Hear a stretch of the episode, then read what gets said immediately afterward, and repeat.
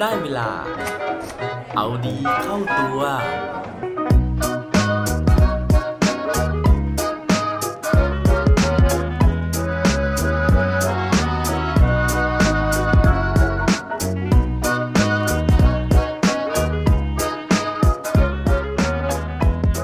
ถ้าน้ำขึ้น เราควรรีบตักไหมครับ นับสนุนรายการโดย News K Agency ทีมงานสร้างสรรค์มืออาชีพ 360 Experiential Virtual and Event Communication วันนี้เราพร้อมยกระดับการให้บริการแบบครบวงจร ทั้งในรูปแบบออนไลน์และออนกราวติดต่อ 0942265494สวัสดีครับ พบกับผมชัชวานแสงปรีดีกร และรายการเอาดีเข้าตัว รายการที่จะคอยมาหมั่นเติมวิตามินดีดด้วยเรื่องราวแล้วก็แรงบันดาลใจ เพื่อเพิ่มพลังและภูมิต้านทานในการใช้ชีวิตให้กับพวกเราในทุกๆวัน หลายครั้งนะฮะที่เราอาจจะสับสนนะครับ เนื่องจากว่ามันมีคำสอนนะฮะหลากหลายแนวทางมากๆเลย บางครั้งคนก็แนะนำให้เราน้ำขึ้นให้รีบตักนะฮะคือถ้ามีโอกาสเข้ามา เราจะต้องรีบฉวยโอกาสนั้นไว้ เพราะโอกาสดีๆ อาจจะไม่ได้มาบ่อยๆ ในขณะที่บางครั้งนะครับเขาก็บอกให้เราช้าๆ ได้พลาสองเล่มงาม หรือว่าอดเปรี้ยวไว้กินหวาน ถ้าเป็นเรา เราจะเลือกทำตามคำสอนแบบไหนดีครับสำหรับใครที่ยังไม่มีคำตอบนะครับ วันนี้ผมมีเรื่องราวมาเล่านะฮะซึ่งเป็นเรื่องราวที่ผมไปอ่านมาจากหนังสือที่ชื่อว่า ขโมยความคิดญี่ปุ่น หรือเป็นภาษาอังกฤษว่า Steal Japan's Idea ซึ่งเขียนโดยคุณคิมควางฮีแล้วก็ ตีพิมพ์โดยสำนักพิมพ์พราว หนังสือเล่มนี้นะฮะเขาได้เล่าถึงเรื่องราวนะครับของบริษัทบริษัทหนึ่งที่ตอนแรกนะฮะเขาก็เลือกที่จะน้ำขึ้นให้รีบตัก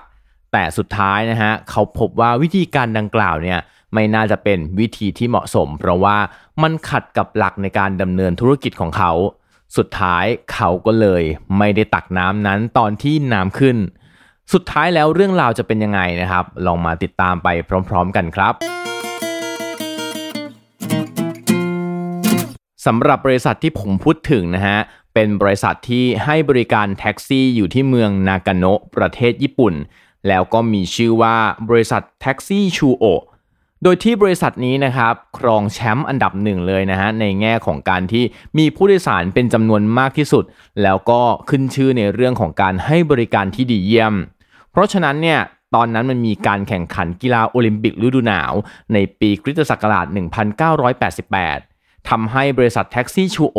ได้รับการนำเสนอนะครับให้เป็นหนึ่งในบริษัทที่จะเป็นผู้ให้บริการแท็กซี่ แก่พวกสื่อมวลชนนะฮะแก่นักท่องเที่ยวที่มาเยี่ยมชมกีฬาโอลิมปิกในปีดังกล่าว ตอนแรกนะครับบริษัทก็ตัดสินใจที่จะรับงานนี้นะฮะเพราะว่าเห็นว่ามันเป็นโอกาสอันดีในการที่จะได้รายได้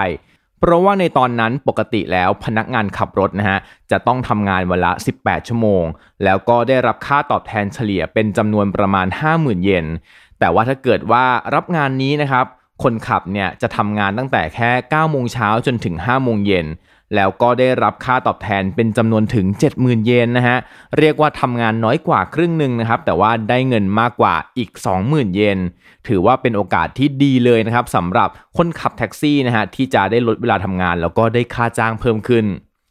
แต่ว่าตอนหลังนะฮะหลังจากที่รับงานแล้วนะครับ ประธานบริษัทแท็กซี่ชูโอเนี่ย กลับมีความคิดที่แตกต่างออกไปนะฮะแล้วก็ตัดสินใจนะครับที่จะเรียกคนขับแท็กซี่ทั้งหมดมา แล้วก็ประชุมแล้วก็หารือนะครับเขาบอกว่า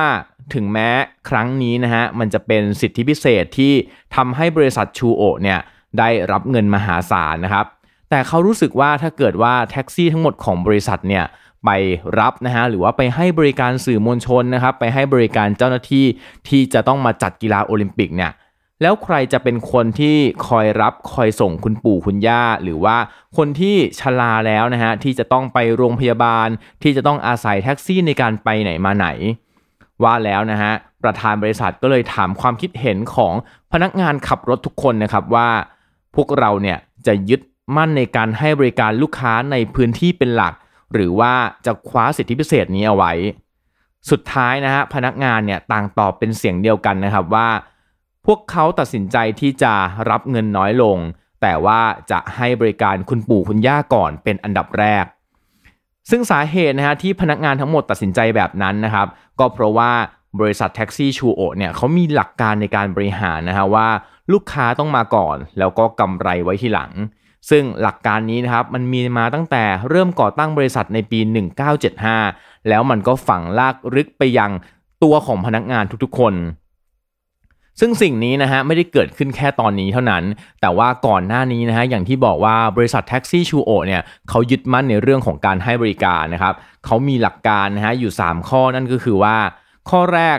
ถ้าเกิดลูกค้าขึ้นรถแล้วนะครับ พนักงานทุกคนเนี่ยจะต้องแนะนำตัวต่อลูกค้า ข้อที่ 2 ก็คือ เวลาที่ลูกค้าจะขึ้นหรือลงรถนะฮะคนขับจะต้องเป็นคนไปเปิดประตูให้ แล้วก็ข้อที่ 3 หากวันใดที่ฝนตกนะครับ พนักงานจะต้องกางร่มแล้วก็เดินไปส่งลูกค้าให้ถึงที่หมาย นั่นเป็นมาตรฐานการให้บริการของแท็กซี่ชูโอซึ่งดำเนินมาจนถึงทุกวันนี้นะฮะ ซึ่งสะท้อนให้เห็นว่าเขาเนี่ยแคร์ลูกค้าจริง ๆ เพราะฉะนั้นบริษัทก็เลยตัดสินใจที่จะไปปฏิเสธนะครับกับคณะกรรมการที่จัดงานโอลิมปิกว่ารถแท็กซี่ทุกคันของบริษัทชูโอจะไม่สามารถที่จะไปให้บริการนี้ได้นะครับ หลังจากวันนั้นเนี่ยทางคณะกรรมการที่จัดงานกีฬาโอลิมปิก ก็เลยต้องไปจ้างบริษัทอื่นๆนะครับเพื่อที่จะมาทำหน้าที่แทน ผลก็ปรากฏว่าในตอนที่กีฬาโอลิมปิกเกิดขึ้นนะครับ ยอดการให้บริการนะฮะยอดผู้ใช้บริการเนี่ยเมื่อเทียบกันแล้วบริษัทแท็กซี่ชูโอเนี่ยจากที่เคยเป็นอันดับหนึ่งนะครับก็มีผู้ใช้บริการน้อยลงนะฮะแล้วก็ตกลงมาอยู่อันดับสุดท้ายก็คืออันดับ 6 เลยทีเดียว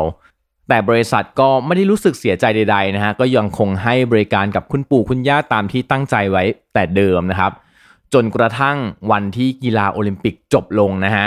ผลนะครับจากการเสียสละในครั้งนี้ ผลจากการยึดมั่นในหลักการบริการในครั้งนี้เนี่ยก็ปรากฏผลนะครับ เพราะว่าบริษัทแท็กซี่ชูโอนะครับก็กลับขึ้นมาเป็นอันดับหนึ่งนะฮะแล้วก็มีคนใช้บริการมากกว่าเดิม สาเหตุเป็นเพราะอะไรรู้ไหมครับ สาเหตุก็เป็นเพราะว่าในระหว่างที่เกิดกีฬาโอลิมปิกขึ้นนะครับ ในขณะที่บริษัทแท็กซี่เจ้าอื่นเนี่ยไปให้บริการสื่อมวลชน ไปให้บริการนักกีฬาไปให้บริการกรรมการนะฮะคนก็ไม่มีแท็กซี่ใช้นะฮะเพราะฉะนั้นเนี่ยคนที่เมื่อก่อนเนี้ยครับไม่เคยใช้บริการบริษัทแท็กซี่ชูโอเลย ก็ต้องเรียกใช้บริการบริษัทแท็กซี่ชูโอแล้วพอใช้บริการปุ๊บนะฮะเจอการบริการที่มันแบบดีอะครับประทับใจก็ตัดสินใจที่จะใช้ต่อเนื่อง หลังจากนั้นนะฮะพอกีฬาจบนะครับ คนเหล่านั้นที่ได้ลองใช้บริการแล้วก็ไม่กลับไปใช้บริการของเจ้าเดิมนะฮะของแท็กซี่เจ้าเดิมที่ใช้ก่อนกีฬาโอลิมปิกอีก กลายเป็นว่าเขายอมเสียสละนะฮะผลประโยชน์ที่จะมาแป๊บเดียวนะครับ แต่เขาสามารถที่จะเข้าถึงกลุ่มลูกค้าใหม่ๆ แล้วก็ได้กลุ่มลูกค้าเหล่านั้นเนี่ยเป็นลูกค้าในระยะยาวในอนาคต และนั่นก็เป็นเรื่องราวของบริษัทแท็กซี่ชูโอนะครับซึ่งเป็นหนึ่งในตัวอย่างของคนที่อาจจะไม่ได้คว้าโอกาสเอาไว้นะฮะเหมือนกับหลาย ๆ คนที่วันนี้นะครับอาจจะเลือกที่จะไม่ตัดสินใจนะครับในการที่จะคว้าโอกาสไว้ แต่ถ้าเกิดว่าเรานะฮะเชื่อมั่นว่าการตัดสินใจที่เราจะไม่คว้าโอกาสในครั้งนี้ มันมีเหตุผลที่เพียงพอนะครับ